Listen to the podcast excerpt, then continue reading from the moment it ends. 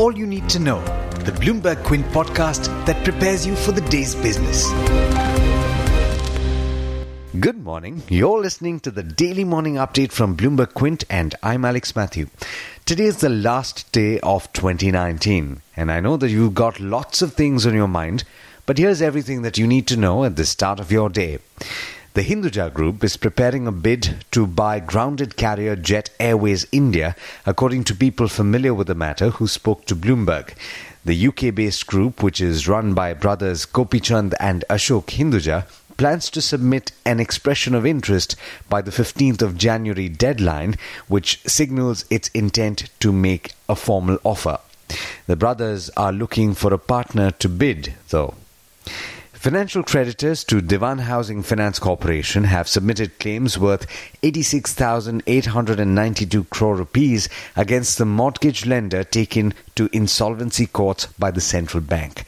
R. Subramanya Kumar, who is the administrator appointed by the Reserve Bank of India, has so far admitted claims worth nearly 80,980 crore rupees before the insolvency proceedings begin, according to information available on the DHFL website. In the aftermath of the PMC bank crisis, the RBI proposed to lower the lending limit of urban cooperative banks, and urban cooperative banks' exposure limits will now be revised to 10% of Tier 1 capital for a single borrower and 25% for a group of connected borrowers. That compares with the existing limits of up to 15% and 40% respectively. In the telecom space, Reliance Jio added the highest number of active subscribers it ever has since inception in October, despite deciding to start charging customers for voice calls. The company added 1.44 crore active users, according to data compiled by Bloomberg Quint, taking the number of total active users on its network above the industry average of 82.9%. Tata Sons chairman Natarajan Chandrasekaran has said that uncertainties will persist in the new year, but exuded confidence that the Tata Group is better placed to take on challenges. In a year end letter to employees, he said the group is stronger, more resilient, and future ready now and is moving decisively on financial fitness and operational efficiencies. Now, I know that most of you have already done this, but the deadline for the mandatory linking of permanent account number or PAN with Aadhaar has been extended once again till March next year, that is 2020, according to a notice by the Central Board of Direct Taxes. The earlier deadline was meant to be today. Army Chief General Bipin Rawat was yesterday appointed as the country's first Chief of Defense Staff, whose mandate will be to bring in convergence in functioning of the Indian Army, Navy, and Air Force. His appointment takes effect today. In international news in the US, the White House's leading China hawk, trade advisor Peter Navarro, said yesterday that a preliminary trade deal with Beijing is completed. He was speaking to Fox News. He declined to confirm a report by the South China Morning Post that Chinese emissaries led by Vice Premier Liu He will be traveling to Washington this weekend to sign the accord. In international markets, volumes continue to remain thin. US averages fell between 0.6 and 0.7%, prompting speculation that equity markets in the Asia Pacific region will also fall. Only the Australian benchmark was trading from amongst the early risers in the Asia Pacific region, and it was lower by as much as 1.4% last I checked. With that, it's over to Darshan Mehta for the trade setup for the day in India.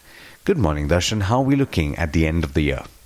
Hi, Alex. Good morning. Good morning, everyone. Global cues are rather weak at this point of time. The SGX Nifty is also indicating a downtick of almost 40 points at this point.